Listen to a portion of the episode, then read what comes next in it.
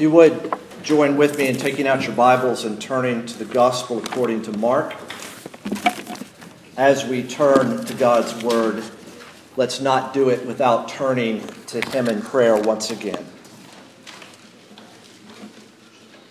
Almighty God, our Heavenly Father, we are gathered here to hear you speak to us through your Word and by your Spirit. So, Father, we pray now and ask that you would open our hearts to your word and your words to our heart, that we would know what we are to believe about you and what duty you ask of your people.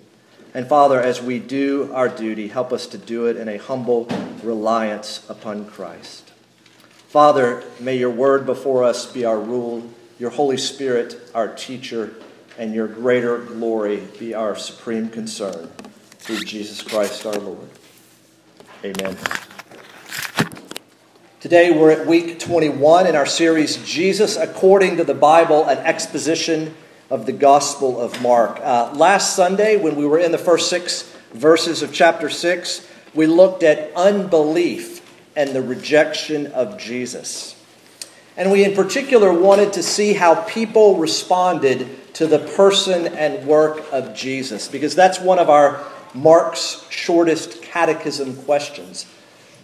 Who is Jesus? What did Jesus come to do? And how should someone respond to the person and work of Jesus? And we saw the response being one of astonishment, and then one of offense, and then unbelief.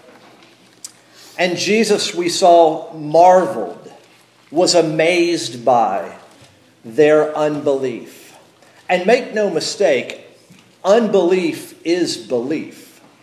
Unbelief is the belief of a lie and the rejection of the truth.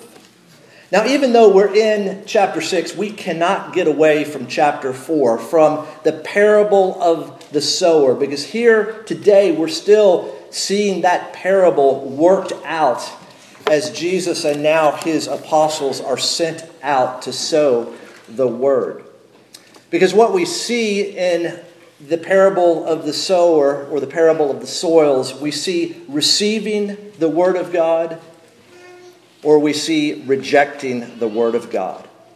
And in chapter 5, we saw several um, illustrations of receiving or accepting the Word of God, trusting in Jesus, coming to Him, looking to Him, the, the living Word. And yet, as we've made the turn now into chapter 6, we see the opposite, not receiving the word, but rejecting the word. There's three stories here in Mark 6 that focus on the rejection of Jesus and his authoritative witnesses. And who are his authoritative witnesses? The apostles and the prophets. And today we will see the refusal to listen to the word of God, the resistance, and then the rejection of the call to repent. The theme here is rejection. You can see it in the title. And for those of you that might want to take notes, uh, I'm sorry I didn't get the, the outline in in time, but it's the rejection of the apostles, the rejection of the prophet, and finally, when we consider both of them together, we will see it is the rejection of repentance.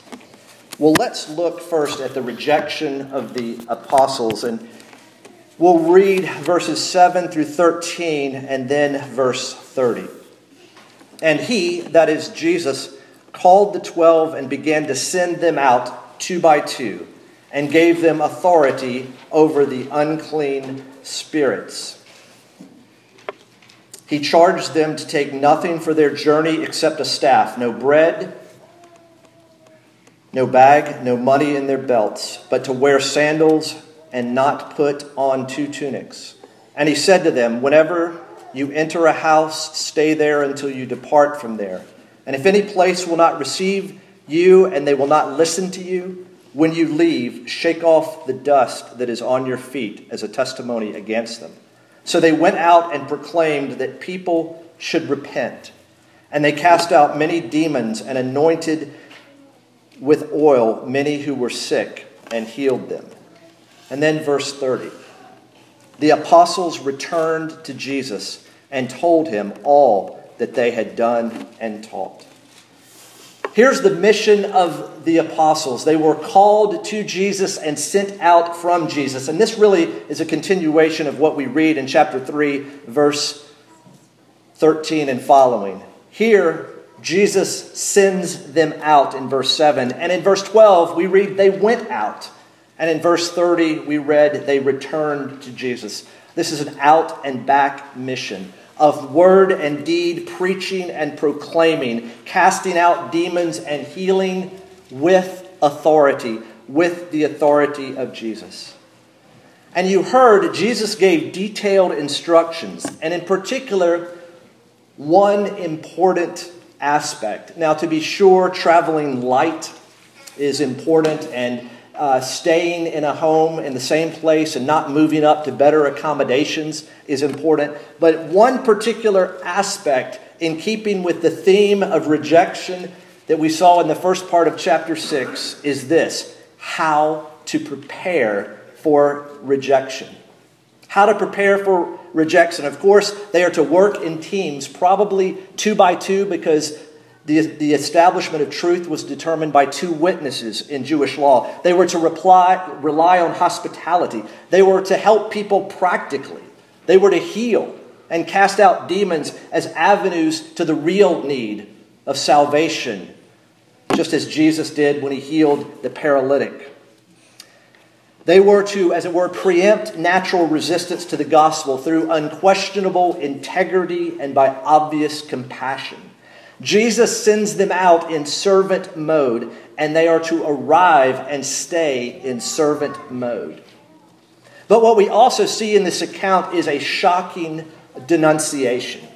Despite these instructions, as it were, to be kind, open, and respectful to those that they encounter, they were also to, we see in verse 11, shake off the dust, if not received and listened to. They were to preach elsewhere, just like Jesus as he moved on after his rejection in Nazareth. They were to warn the village through the shaking off of the dust of their feet. They were to warn the village that they would have to answer to God on the coming day of judgment.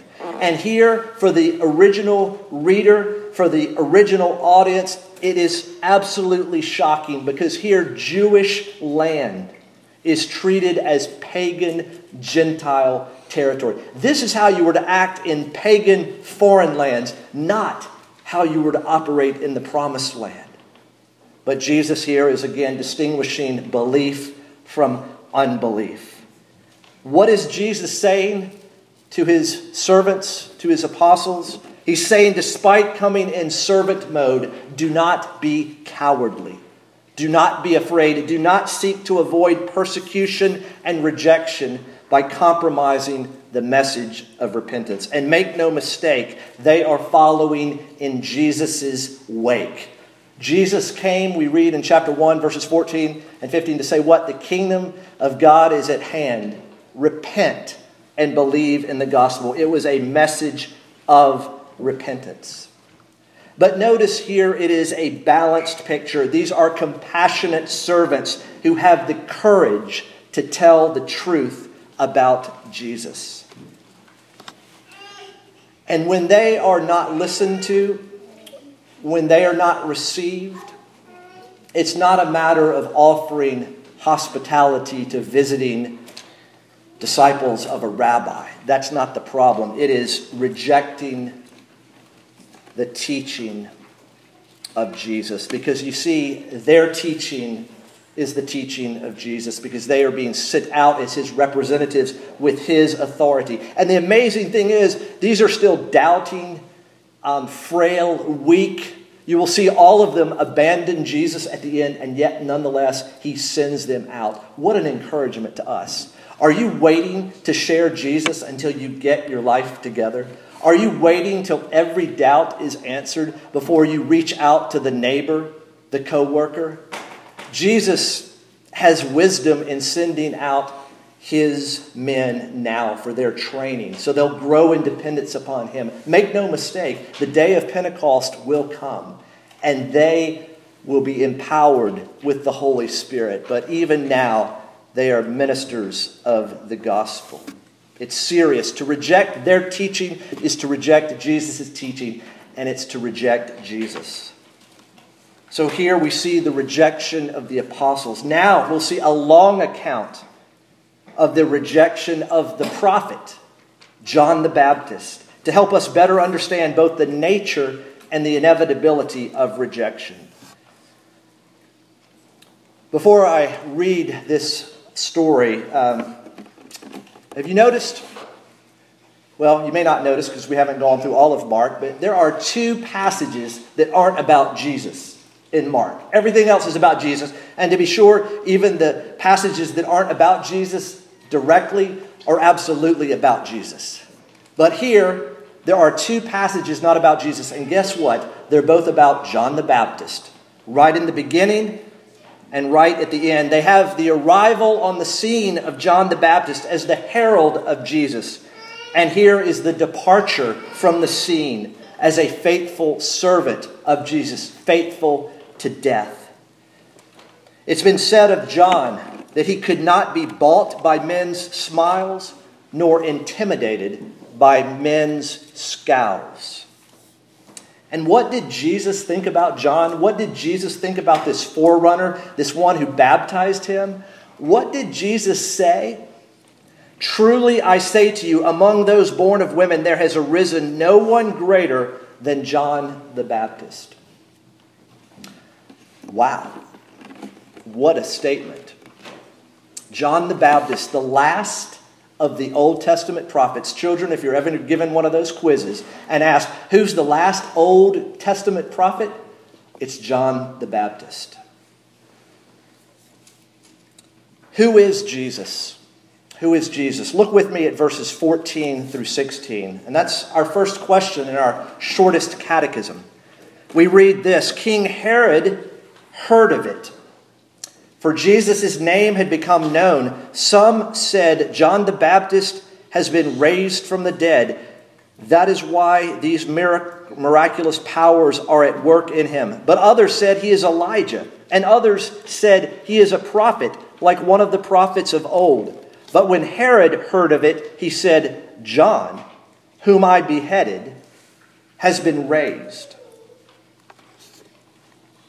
Here, some questions about who is Jesus. In a few weeks, we'll get to chapter 8 when Jesus is confessed and recognized as the Christ. But as you can see, people are unsure about who exactly Jesus is. There were popular beliefs.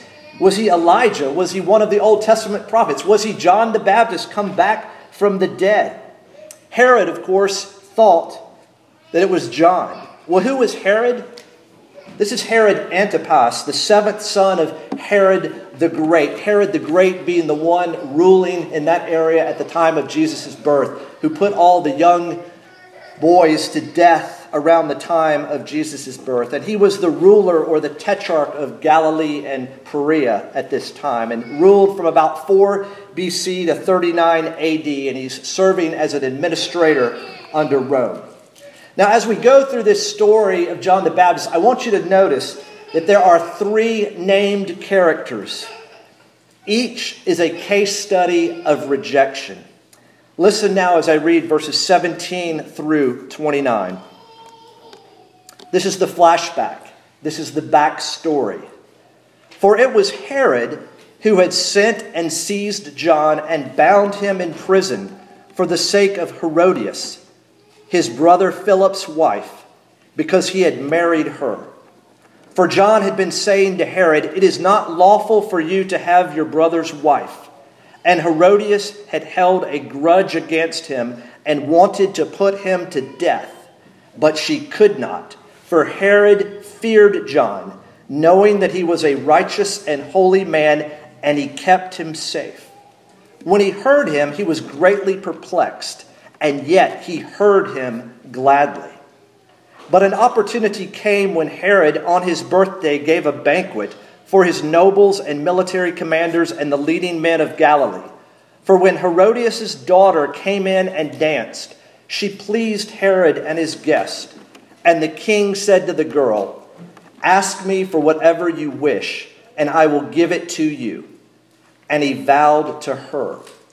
Whatever you ask me, I will give you, up to half my kingdom. And she went out and said to her mother, For what should I ask? And she said, The head of John the Baptist. And she came in immediately with haste to the king and asked, saying, I want you to give me at once the head of John the Baptist on a platter. And the king was exceedingly sorry. But because of his oaths and his guest, he did not want to break his word to her. And immediately the king sent an executioner with orders to bring John's head. He went and beheaded him in the prison and brought his head on a platter and gave it to the girl, and the girl gave it to her mother. When his disciples heard of it, they came and took his body and laid it in a tomb.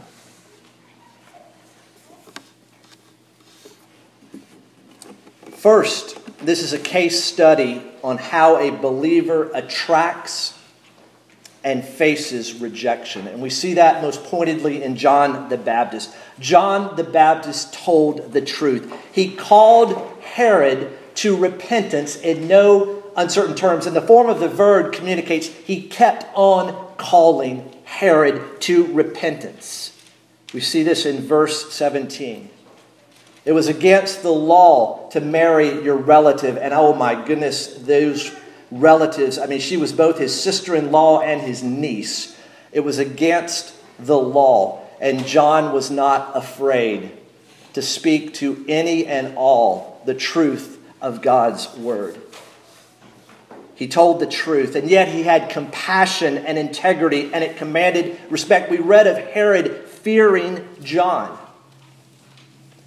John is a clear illustration of the ways the Christian is supposed to live and to serve because a clear Christian witness will be both attractive to and repulsive to non believers.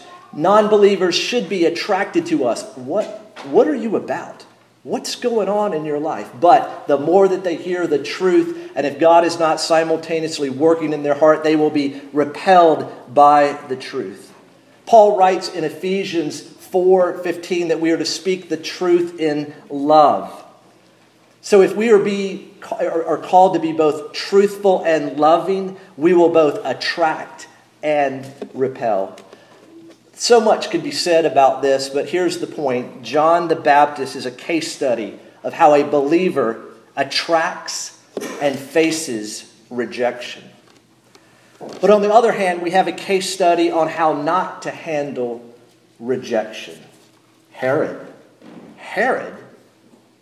Well, where is Herod facing rejection? Well, think about it. We'll see in a moment. He wants to save face.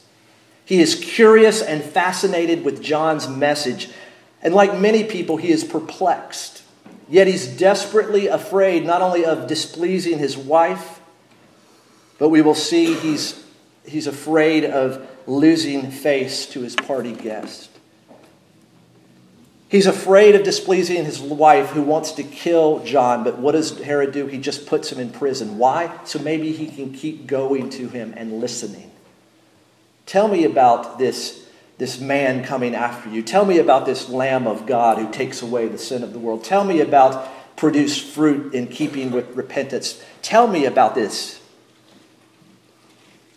He's desperately afraid of his wife, but he's desperately afraid of losing face to his party guest. He makes a vow to the daughter of his illegitimate wife, and he's afraid of her.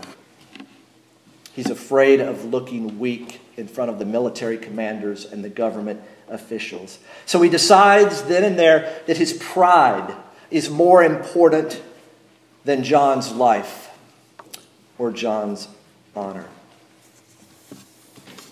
But here we also, in the other named character, have a case study of why Christianity will bring rejection, and we see that with Herodias. Did you listen carefully to what is recorded? There is no indication that Herodias thought John was wrong. She hated him because he was right. She hated him because his life represented truth. It's been said a few places I read that the only place that her marriage license could be safely written was on the back of the death warrant of John. And she eventually got her wish through the dancing of her daughter at this men's only banquet. She is an example of how people deal with a bad conscience. They put it out of mind and they forget it. Christians will always remind people of the truth and they will make it hard to suppress the truth. And we see that in Paul's writing in Romans 1, and we're seeing it all around us now today. In order to suppress the truth, eventually you have to suppress the Christian. Because the Christian is the one who follows the one who said he is the way, the truth, and the life. Herodias' actions could sort of be useful for us because it reminds us that in our hearts there is a massive engine of self justification that seeks to destroy what gets in the way. John the Baptist is getting in the way of Herodias and Herod's married life. Herod is content to just put him in prison. Herodias is not content. She wants him dead, and she gets her wish. This is an example, what we just looked at, of the sandwich structure, where in the middle of the sending out and the coming back of Jesus' apostles is this story of the death of John the Baptist. And here you see mission and martyrdom, discipleship and death brought into an inseparable relationship. Well, what we have when we consider both the rejection of the apostles and the rejection of the prophet. The rejection of the apostles is the, the um, refusal to listen, and the rejection of the, the prophet is an initial resistance and later rejection of repentance.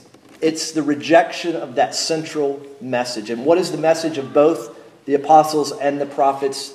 The Word of God. It's repent. Repent. And so finally, the rejection of repentance. The rejection of repentance. Well, what is repentance?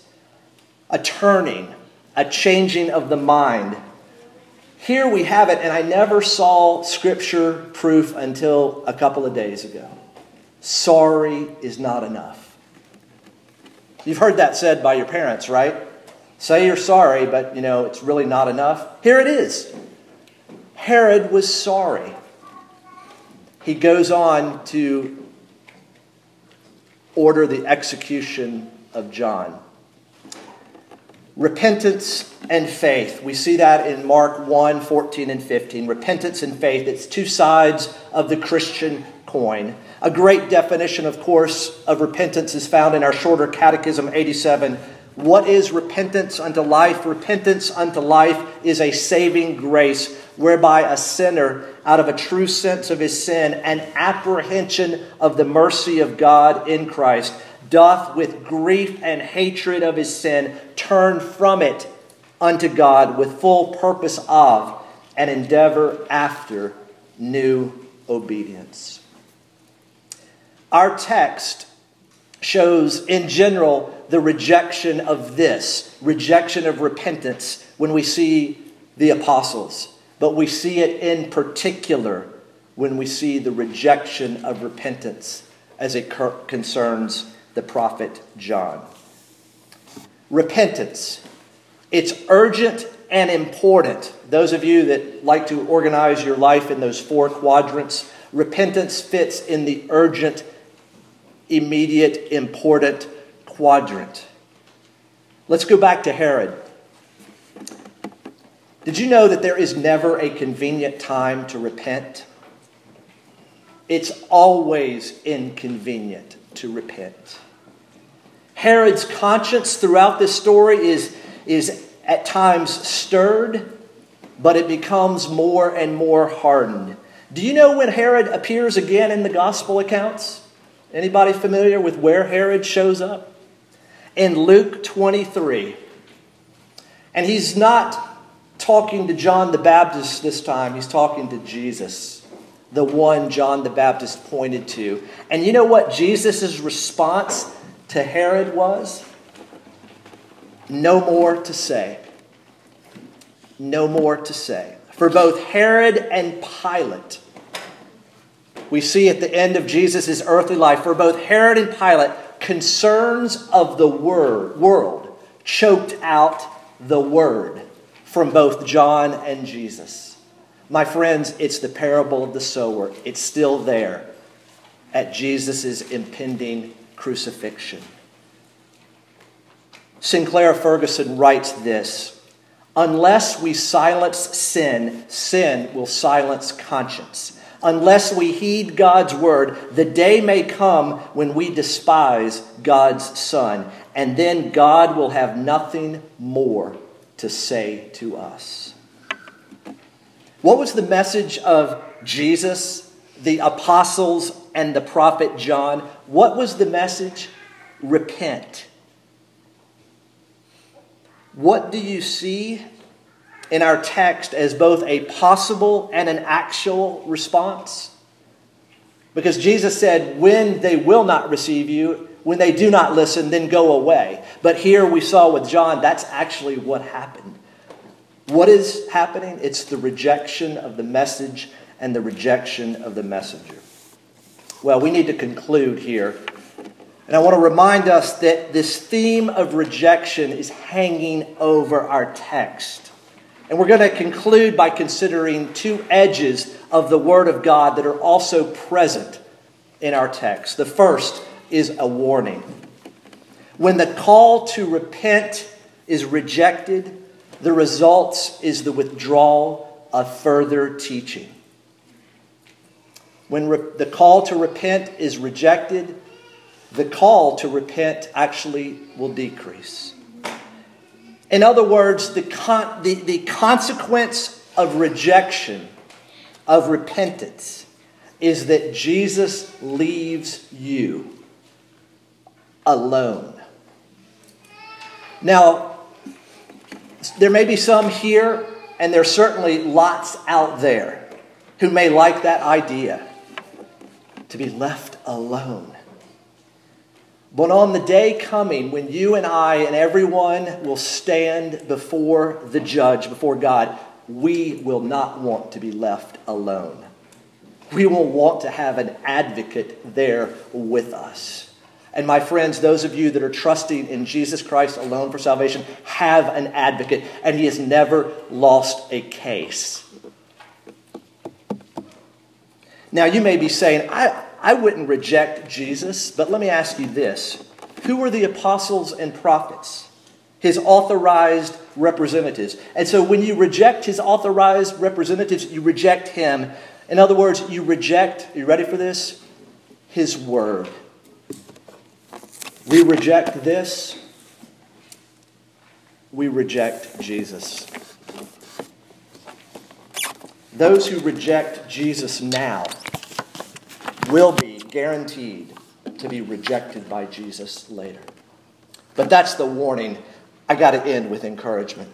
I mean, what a title The Rejection of Repentance. Let's end with this other edge encouragement. The call of the gospel is the call to repent and believe. The time will come and, and the call will cease and the call will no longer be heard. So, what's the encouragement in that?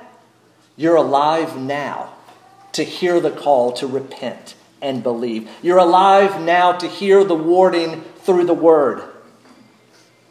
For Christians, you know in advance that the gospel will be rejected by some. You know in advance that as proclaimers and living demonstrations of the power of God, the gospel to change a life, you will also be rejected by the unbelieving world. Forewarned is forearmed. It's an encouragement.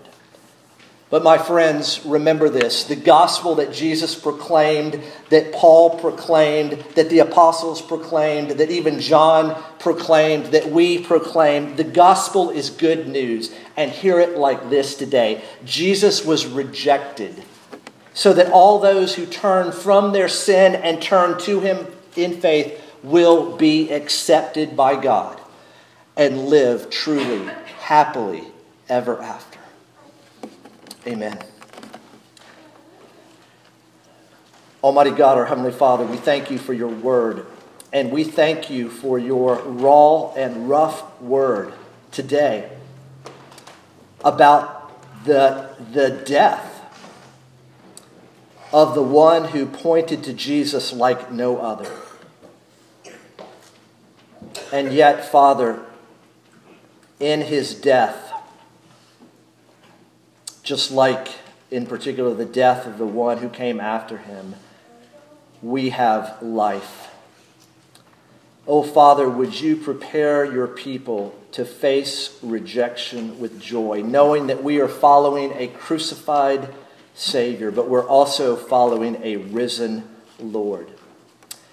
Oh, Father, we acknowledge that, that repentance and faith is not only the entrance to the Christian life, but it is the highway on which we live. And so, would you help us to run the race of repentance?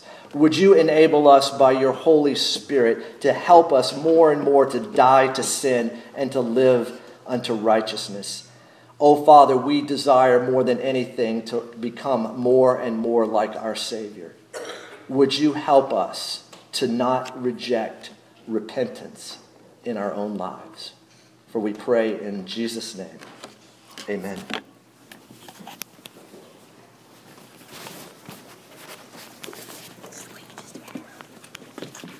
There's